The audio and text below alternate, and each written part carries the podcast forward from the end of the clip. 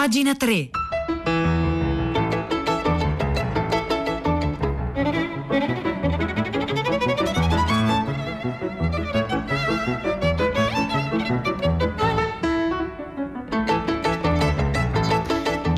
15 ottobre 2020, buongiorno a tutti da Silvia Bencevelli, bentornati a pagina 3, la cultura nei giornali, nel web e nelle riviste. Oggi cominciamo a sfogliare le riviste culturali partendo da quelle online con un articolo pubblicato dalla rivista lavoroculturale.org a firma Nora Siena che è una filosofa, una dottoranda in filosofia dell'Università Cornell che scrive a proposito di Walter Benjamin. Walter Benjamin e la sua collezione di libri per bambini. Il titolo del pezzo è I libri per bambini e il valore filosofico dell'inutile. Walter Benjamin collezionava libri per bambini. Ai dettagli e al significato di questo collezionismo è dedicato Orbis Pictus, raccolta di cinque saggi sulla letteratura infantile, pubblicato nel 1981 e riproposto quest'anno in una nuova edizione dall'editore Giometti e Antonello. In accompagnamento ai saggi, il volume offre l'indice aggiornato della collezione personale di libri per l'infanzia del filosofo, una postfazione del curatore e traduttore Giulio Schiavoni e un inserto fotografico. Tanto l'argomento, scrive Nora Siena, e il tono specialistico dei saggi quanto il loro carattere occasionale ne spiegano la generale assenza dal corpus più noto della produzione del filosofo tedesco. Il piccolo miracolo di Orbis Pictus è di inserire questi scritti in una cornice editoriale capace di dischiudere l'importanza cruciale che i libri per bambini hanno avuto nella vita di Benjamin. Non solo, Orbis Pictus non si limita a spiegare il valore degli argomenti trattati nei saggi per il pensiero dell'autore, ma con una mossa tipicamente beniaminiana il libro riesce a mostrare, cioè a rendere visibile questo tema, perché alla fine del saggio ci sono 37 pagine con i titoli della collezione personale del nostro e poi addirittura un inserto fotografico con illustrazioni dei testi infantili discussi nei saggi insieme a foto dell'infanzia di Benjamin stesso, producendo così un effetto di indistinzione tra il bambino, oggetto di studio, e il filosofo bambino Benjamin. Una, una, una passione che Schiavoni, appunto il curatore, definisce un'ossessione psicologica che sfiora la bibliomania, quella di Benjamin, ma nella passione collezionistica del filosofo si percepisce intatto il godimento originario il senso di magia che i bambini sperimentano davanti al libro illustrato. La cura con cui descrive i dettagli delle illustrazioni, i meccanismi pedagogici dei sillabari, le paradossali deformazioni in cui incorrono le lettere degli abbecedari, non ha niente a che fare con il distacco scientifico dell'esperto, ma tradisce piuttosto il piacere del consumatore incallito. I saggi raccolti in Orbis Pictus devono la loro bellezza proprio alla capacità di Benjamin di trasmettere come gioia pura una fenomenologia dell'incontro tra il bambino e il libro. Perché chi non si riconosce nella descrizione dei bambini che, tra virgolette, conoscono le figure come le loro tasche, perché le hanno rovistate così bene da una parte e l'altra da non dimenticarne neppure un angolino o un filino. Le pagine del libro diventano tessuti colorati e quinte variopinte, in cui il bambino calca la scena dove vive la fiaba e, drappeggiandosi nei colori che egli cattura leggendo e guardando, si trova nel mezzo di una mascherata cui anch'egli prende parte. La fascinazione per il mondo del bambino però non va fraintesa né per smarrimento nostalgico né tantomeno per infantilismo, prosegue Nora Siena qui su lavoroculturale.org. La scelta di guardare all'infanzia orizzontalmente costituisce per Benjamin una lucida posizione filosofica e politica. Ciò emerge chiaramente in uno dei temi dominanti dei saggi, ovvero la polemica verso tutti quei pedagoghi, educatori ed editori che nel corso dei secoli hanno trasformato il libro per bambini in strumento di progetti disciplinari ed etici fondamentalmente ideologici. Benjamin ricostruisce la storia del libro per l'infanzia smascherando i momenti in cui la si è piegata a catechismo della classe dominante. Se nell'illuminismo questa tipologia di libro doveva fare del bambino l'uomo più pio, migliore, più socievole, Tale aridità è perdonata di fronte alle aberrazioni dei suoi contemporanei, che con la loro oziosa preoccupazione di produrre oggetti adatti ai bambini hanno iscritto nel testo infantile un, tra virgolette, gesto sdolcinato che non corrisponde al bambino ma alle corrotte rappresentazioni di esso. Secondo Benjamin, infantilizzare il bambino significa trasformarne la fantasia in una domanda psicologica nel senso di una società produttrice di merci, ma soprattutto screditarne la capacità di accedere a un'esperienza dell'autentico e del diverso.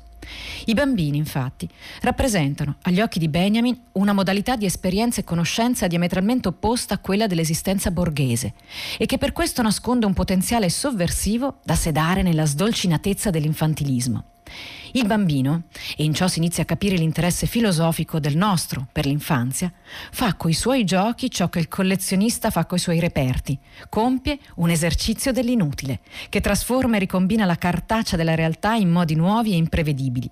Il senso del collezionismo e della filosofia, per Benjamin, risiede infatti nel coltivare il sogno di un mondo dove le cose sono liberate dalla schiavitù di essere utili. Proteggere la letteratura dell'infanzia dalle mire repressive e autoritarie dell'adulto significa quindi, prosegue Nora Siena qui appunto su lavoroculturale.org, da cui stiamo leggendo questo articolo, insomma proteggere la letteratura dell'infanzia dalle mire repressive e autoritarie dell'adulto significa salvaguardare la possibilità stessa della filosofia come esercizio politico dell'inutile.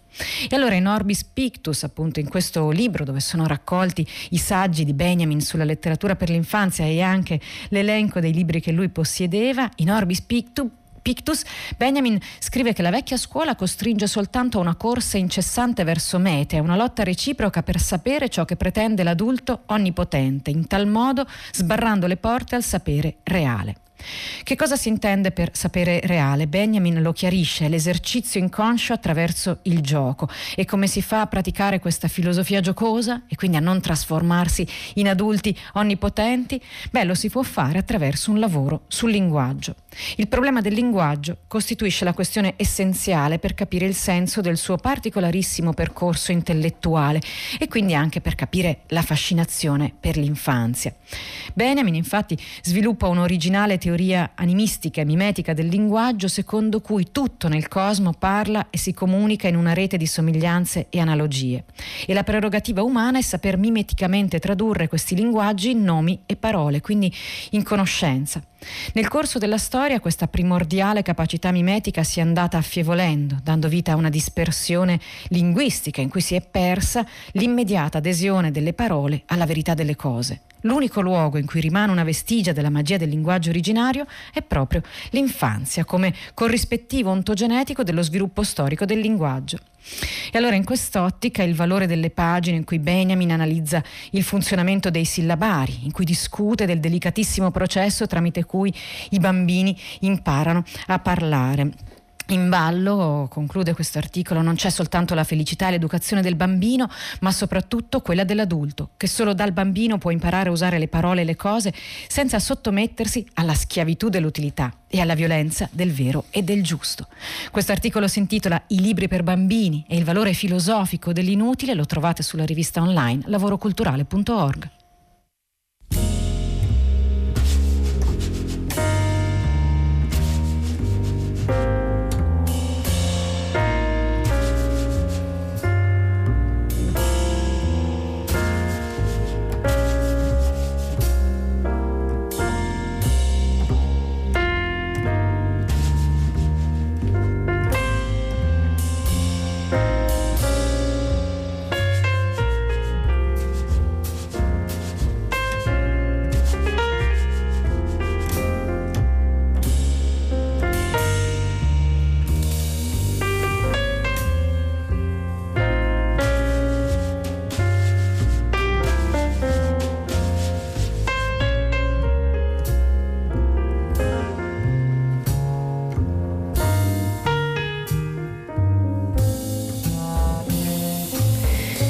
Questa è Music for a While dall'album del 2005 Goodbye con Bobo Stenson, pianista svedese al piano, Anders Jormin, contrabbassista svedese al basso e Paul Motion, che è stato un batterista statunitense alla batteria. Il trio qui è alle prese con un brano del compositore inglese di epoca barocca, Henry Parcel, ed è sulle sue note che do il buongiorno a Pietro del Soldà. Ciao Silvia, buongiorno. buongiorno. Allora, me Buongiorno Silvia, mentre i, eh, sì, il numero dei contagi solleva tanta preoccupazione tra i nostri ascoltatori, si torna a parlare in particolare di scuola. Eh, il filo diretto di prima pagina questa mattina con Jacopo Zanchini si è aperto con l'ascoltatrice Maria Lucia, una insegnante di Messina, molto dura devo dire nei confronti della ministra dell'istruzione Azzolina, colpevole secondo lei di non vedere, ha citato anche Machiavelli, la realtà effettuale delle cose. Quando quando nega eh, la, il ritorno alla didattica a distanza. Azzolina adesso ha una posizione piuttosto dura sull'ipotesi di chiudere le scuole. No, abbiamo la possibilità di una didattica a distanza integrata, dice lei, c'è già un piano pronto, eh, la usiamo ma in questo modo e non chiudiamo, non torneremo a chiudere i portoni delle scuole. E noi ovviamente di questo dobbiamo parlare, fare una fotografia per quanto possibile della situazione ad oggi del virus nelle scuole. Il Comitato Tecnico Scientifico continua a ribadire che non è quella la principale fonte di contagio nel paese in questo momento, ma dobbiamo porci anche così un po' di prospettiva, anche se navighiamo in una, tutti in una tale incertezza che la prospettiva forse è la cosa più difficile da avere oggi, ma dobbiamo capire come fare. Magari la soluzione proposta da taluni di aumentare la distanza, la didattica a distanza per gli studenti più grandi, quelli degli ultimi anni delle superiori, è una possibilità. Insomma, criticità, eh, riflessioni, testimonianze dirette, mandatecene, scriveteci, le useremo nella trasmissione saranno preziose, dalle 10 in diretta. Grazie Silvia. Grazie Pietro, buon lavoro. Allora il numero per intervenire durante la diretta con tutta la città ne parla, ma anche qui è 335 5634 296. Noi continuiamo a leggere le pagine culturali dei giornali, c'è una piccola e parziale buona notizia che ci fa piacere leggere con voi, la danno molti giornali oggi, questa è come la interpreta Dario Oliverio su Repubblica, eh, Dario Olivero, perdonatemi, su Repubblica, non ci resta che leggere la riscossa del paese dei libri. Questa storia storia si può raccontare in due modi, con i numeri e con le parole. E visto che si tratta di una vicenda che parla di libri, cominciamo dalla seconda versione. C'era una volta un paese con il più basso numero di lettori in Europa. Nonostante la sua splendida tradizione umanistica, tipografica ed editoriale, poco meno della metà degli abitanti leggevano tre libri all'anno e solo uno su dieci dedicava alla lettura almeno un'ora al giorno. Un giorno gli abitanti di quel paese furono costretti da un flagello mondiale a rimanere chiusi per mesi nelle proprie case. Durante quel periodo scoprirono quanto possono mancare le cose che si danno per scontate, gli amici, passeggiare, viaggiare, andare al lavoro e per i pochi ma tenaci lettori andare a comprare un libro. Ricorsero al servizio a domicilio e oltre alle grandi multinazionali molti furono i librai che idearono mezzi creativi per continuare a rifornire i lettori direttamente a casa. Ciò nonostante il mercato dei libri crollò e in parecchi pensarono che il paese con pochi lettori sarebbe uscito dalla crisi senza quasi più lettori. Invece, quando finì la clausura e i lettori poterono uscire di casa, una delle prime cose che fecero fu andare in libreria, con più entusiasmo di prima. Forse per una crisi di assinenza, forse perché l'isolamento o lo scambio di consigli di lettura tra vicini aveva creato nuovi lettori, o forse per un altro tipo di contagio da cui una volta colpiti non si chiede di guarire, cioè oggi il mercato si sta avviando ad azzerare le perdite. Ecco, c'è poi una versione, una versione che parla di numeri, il mercato del libro appunto sta recuperando, ci sono tanti aspetti, scrive Dario Olivero, che fanno, che fanno pensare, prosegue il lento recupero dei canali di vendita fisici, librerie grande distribuzione, ma soprattutto di librerie indipendenti e non di catena. Questa è una tendenza che si è rafforzata durante il primo lockdown. Librai di quartiere vicini ai lettori che hanno saputo fornire servizi a domicilio utilizzando mail, social, WhatsApp e non hanno abbandonato i clienti clienti, i clienti che evidentemente adesso si ricordano di loro.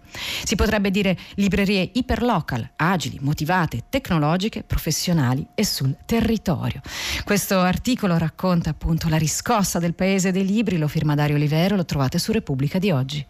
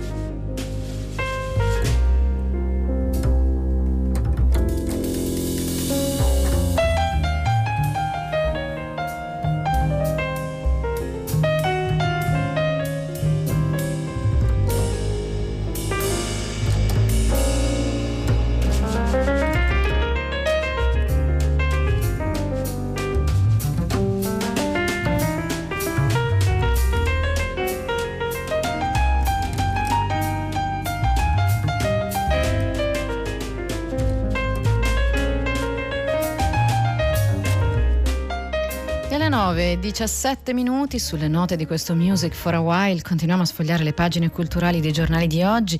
Il Fatto Quotidiano con Pietrangelo Buttafuoco ci racconta un autore di un libro molto particolare, anzi di una saga molto particolare che ha sbancato al cinema l'autore del padrino Mario Puzzo. Lui, Coppola e la leggenda. Un secolo fa nasceva l'autore della saga.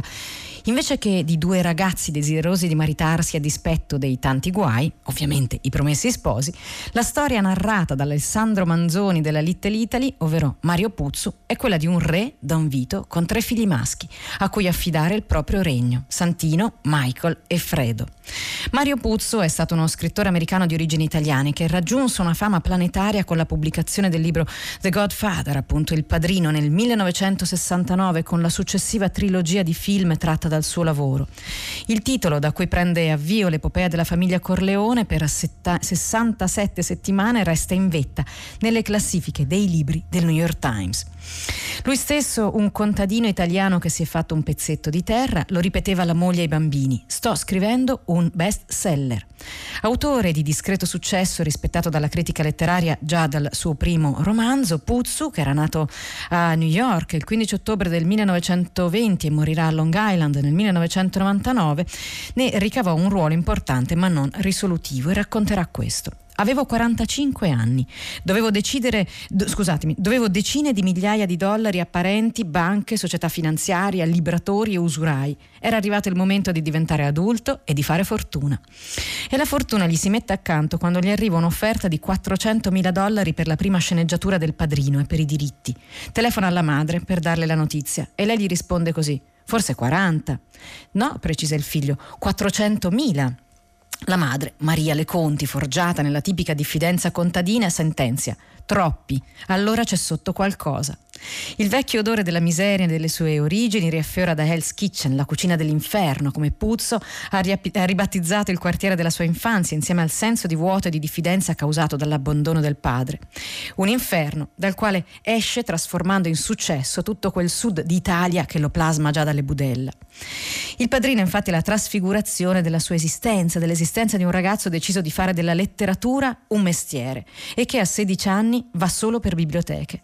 La vita all'Italy Italy non è facile per una famiglia numerosa come la sua. Anthony Puzzo, il padre, operaio alle ferrovie, arrivato con la moglie da Pietra de Fusi, sperduto paesino in provincia di Avellino, lascia la famiglia quando Mario ha 12 anni. La madre si trova a crescere da sola i figli nell'America della Grande Depressione, dove è appena arrivata.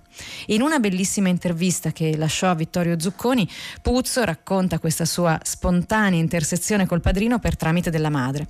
Il mio modello è stata lei, donna bellissima e silenziosa ma implacabile contro chiunque facesse un torto alla famiglia.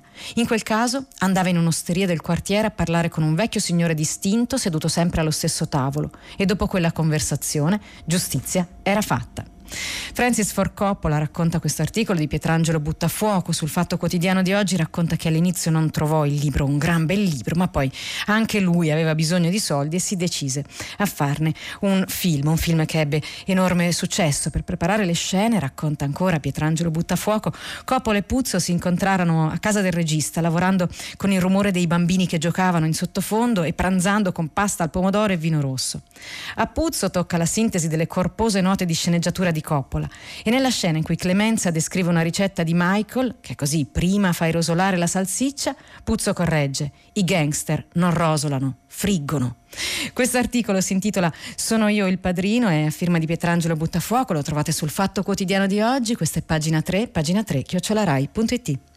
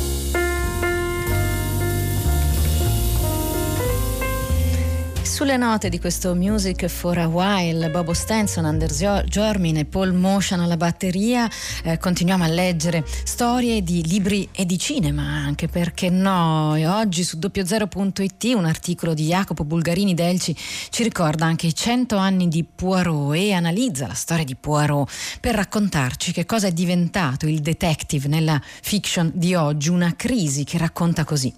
Poirot compie 100 anni e se la passa benissimo.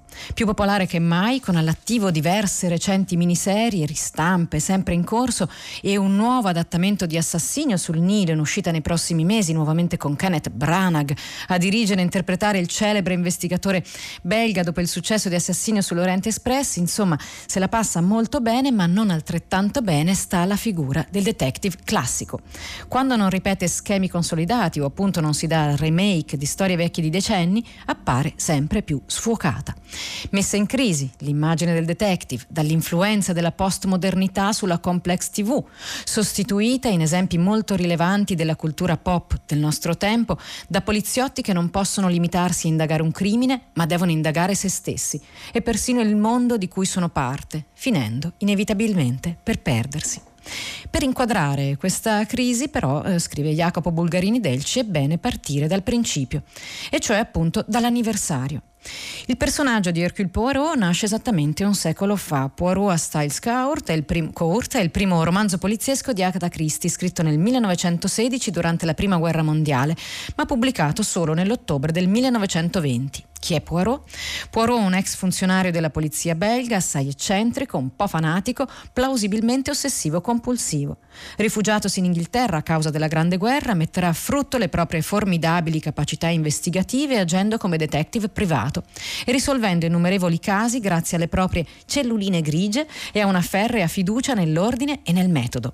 Lo dice lui stesso fin da subito. La fantasia è un'ottima serva, ma è una pessima padrona. La spiegazione più semplice, quasi sempre si rivela esatta. In Poirot tutto parla la lingua della simmetria, dell'ordine, della fiducia immarcescibile nella civiltà e nelle sue regole, la cura dei baffi, il nodo della cravatta, l'appartamento in cui vive, la tipologia e la qualità della brioche che mangia a colazione. Il canone del giallo perfetto non sono nati qui, Christie si è ispirata a Arthur Conan Doyle, a Edgar Allan Poe, ma insomma c'è uno schema narrativo che accomuna la produzione dei tre autori fino a cristallizzarsi in un modello di riferimento per i decenni a venire ed è questa. C'è un delitto che si rivela complesso e sfuggente, la polizia arranca, innocenti vengono messi in mezzo e poi entra in campo lui che saprà risolvere l'enigma, individuare il colpevole e scagionare gli innocenti. Questo è uno schema sistema narrativo che ha anche delle, diciamo, un'ideologia dietro. Il fatto criminale rappresenta una violazione dell'ordine, uno strappo nel tessuto della realtà che ha bisogno di un'indagine razionale per essere ricucito. Bene, questo modello dopo decenni di resistenza è passato di moda, la postmodernità lo ha insidiato, lo ha sgretolato e Jacopo Bulgarini Delci qui su doppiozero.it spiega come e eh, perché il detective postmoderno eh, entra in crisi e eh, il suo eroismo diventa una cosa molto diversa da quella appunto riferibile a Poirot. Questo articolo lo trovate come tanti che stiamo leggendo qui a pagina 3 sul nostro sito www.pagina3.rai.it souhaitez.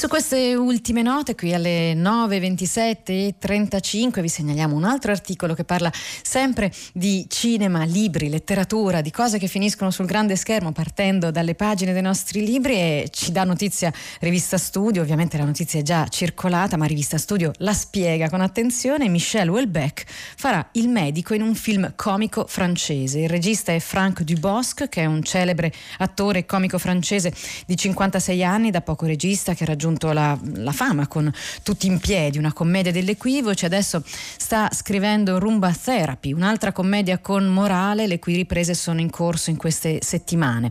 Il protagonista Tony ha abbandonato la moglie e la figlia da molti anni, vive triste e solitario, a un certo punto si propone di ritrovare sua figlia che è diventata un insegnante di danza. Tony quindi decide di iscriversi ai suoi corsi anche se odia ballare. In questo film comparirà lo scrittore Michel Houellebecq nei panni di, tra virgolette, un ironico dottore. E con questa notizia finisce qui pagina 3 di oggi. Io vi saluto insieme al tecnico Danilo Solidani, a Cettina Flaccavento che è stata in regia, Marzia Coronati, Piero Pugliese, Maria Chiara Beranec, Silvia Bencivelli vi dà un saluto a tutti e vi dà appuntamento per domani qui come sempre alle ore 9.